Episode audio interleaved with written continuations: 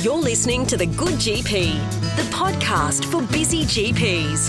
Hello and welcome to the Good GP. My name's Tim Coe, and today I'm interviewing Dr. Laurie Dembo again. Welcome back, Laurie. Thank you, Tim. It's good to be here. We're talking about investigating cardiology tests in athletes, and your main qualification, Laurie, is that you're a cardiologist and you run faster than me. uh, there was a time, Tim. Um, I'm a, a would-be try-hard. It would be the best way to say that. You know, they say, weekend warrior.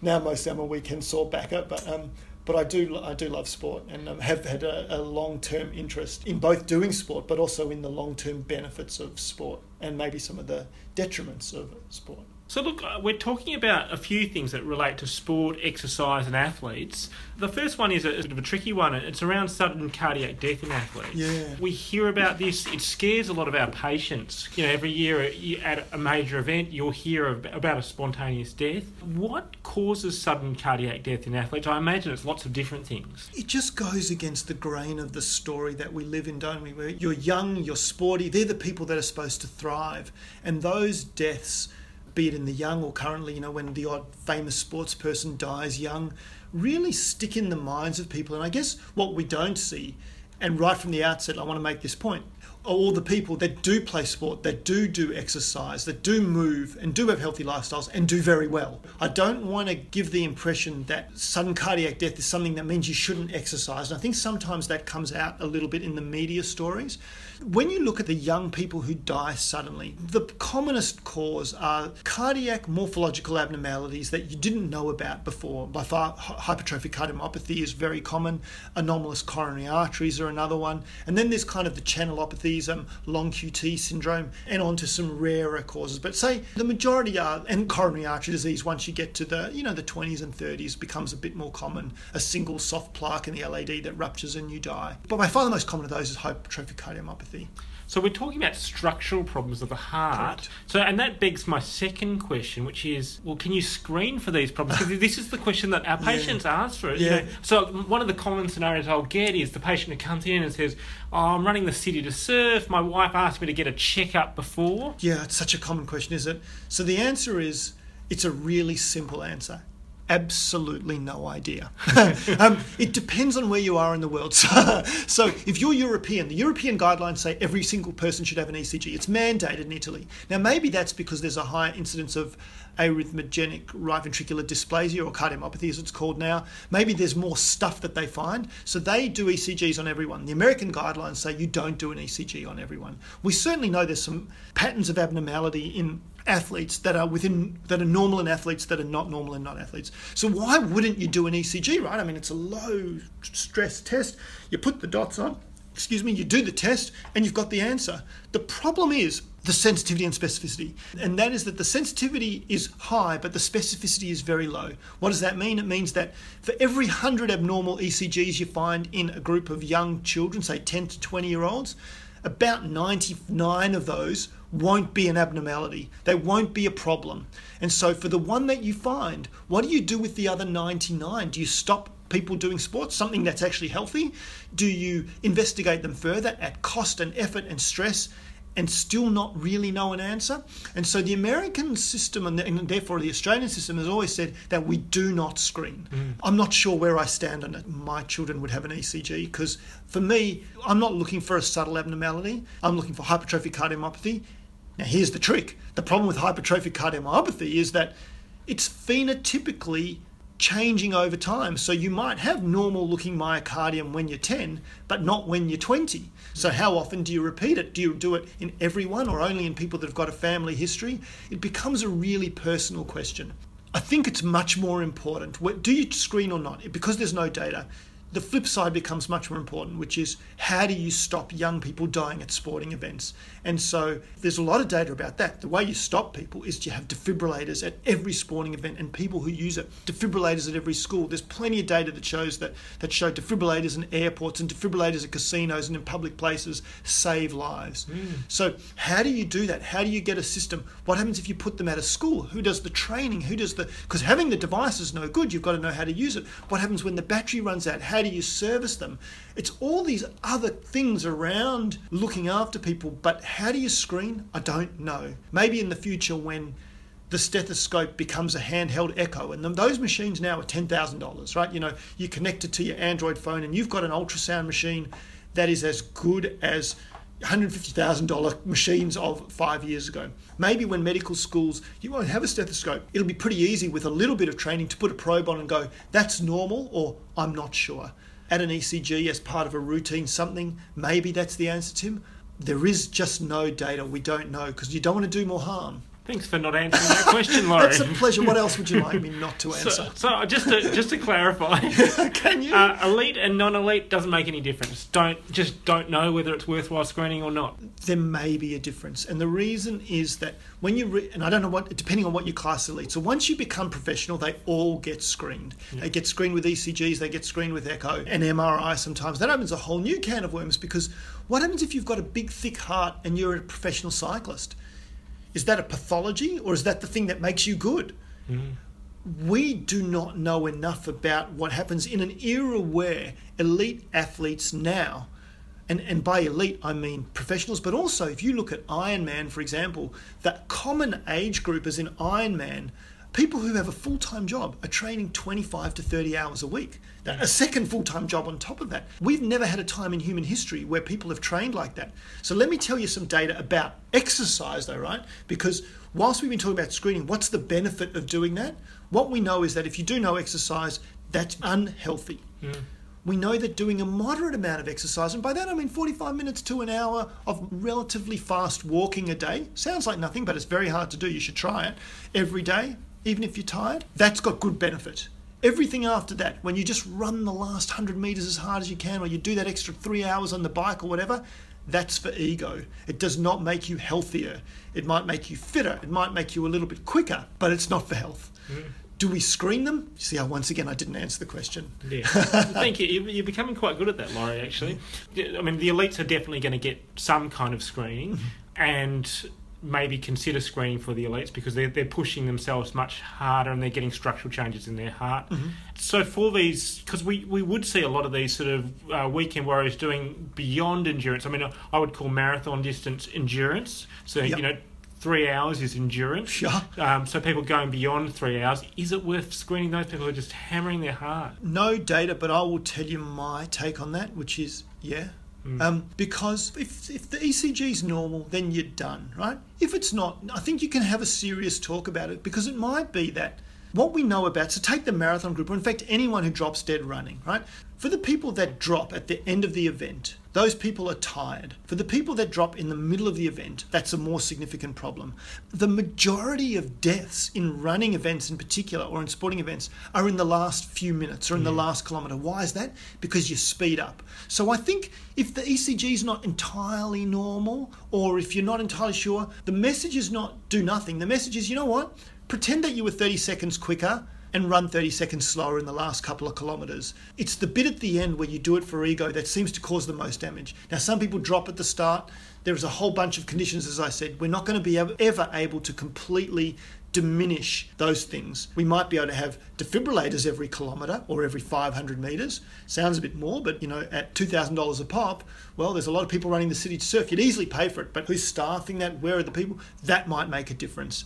But I think if for me, yes, I would. I'm going to answer a question. Yeah, I would do ECGs. If you're a 40 year old marathon runner, and you do an ECG and it's normal, you're done. If it's a little bit abnormal, you can talk about what that means, and then the person can decide whether they want to take that further or not, because there's a whole bunch of nuance around that. So we're talking resting ECG. Don't bother doing go, go into that area of stress testing. I, I, wouldn't do. I, I, think a stress test is useless. I think the stress test, in particular the treadmill stress test in an athlete, you know, that's what they're doing every day. Yeah. You don't gain anything from that unless they're so strongly positive, in which case I'll tell you anyway the resting ECG. So anyone who talks about screening really talks about the resting ECG. If that's abnormal, and abnormal in a pattern that's not an athlete pattern. So bradycardia is common in athletes, you know, first or even sometimes secondary, relatively common. A bit of right bundle, relatively common. You know, hey, you got a left bundle branch block? Not so common. Mm. There are strict criteria about what's common or not. Wenckebach, that's fine. That involves a little bit of knowledge. But once the ECG is a little abnormal, maybe that's the time that you can start following that up. Just remember that 99 out of 100 of those abnormal ECGs, the patient or the person having that test is fine, and we don't want to stop them doing sport. Thanks, Laurie. So let's not talk about the negatives of exercise now. Let's talk about the positives. Yep. So a few simple questions. I'm sure you won't be able to answer these too. uh, It's a wonder that you even asked me to talk to you. Might talk to the wall.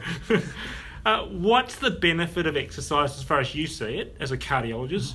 And then, if we're going to recommend it, what time, you know, what intensity, what are the recommendations that you would give? Yeah. So gee, that's that's a lot of information to answer in a simple question. What we know is that exercise makes you feel better and live longer. And that's at moderate intensity. You do not need to put on a bandana and do one arm push ups after you've just run a half marathon in your fastest time. That's not exercise. That's pushing yourself to a point that's ego driven to find what you're the best at. But there's an absolute J curve. So the guidelines for exercise are 45 minutes to an hour of moderate intensity. Now, that is walking pretty quickly. There's something nice about walking slowly and smelling the flowers that's cool. But walking pretty quickly, you can still hold hands with your loved one at the same time. There's some other benefits of doing that, but it's not having to wear gym clothes and going for a fast run. It's not having to cycle for hours and hours. It's not having to swim three kilometers in the morning. It's getting up and doing something every day. It's cumulative.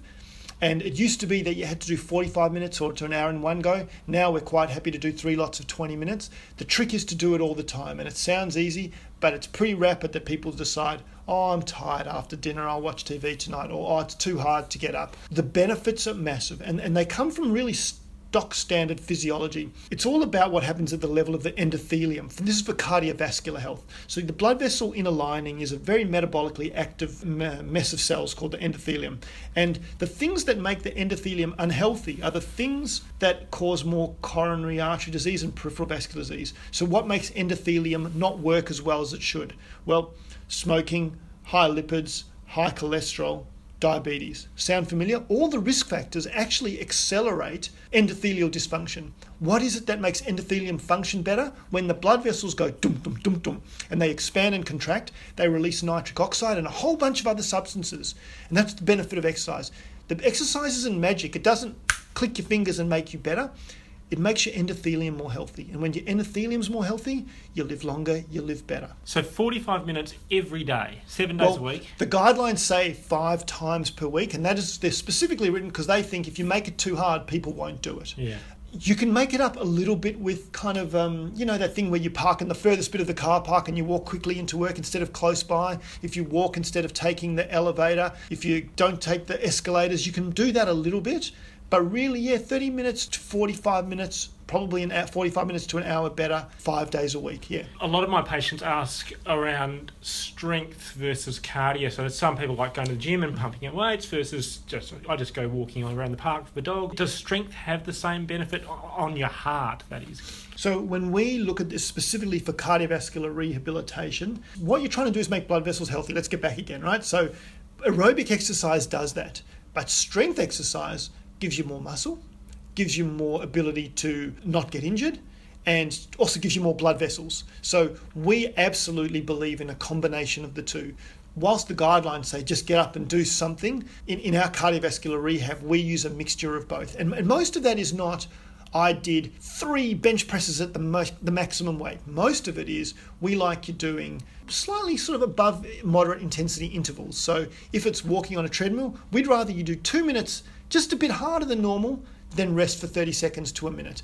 The downside of that method is it becomes exercise. Mm. And I don't want people to exercise. I want them to go for a walk with people they like. After dinner, instead of doing the dishes, before that, take the kids, go for a walk, have a chat, get out and do something.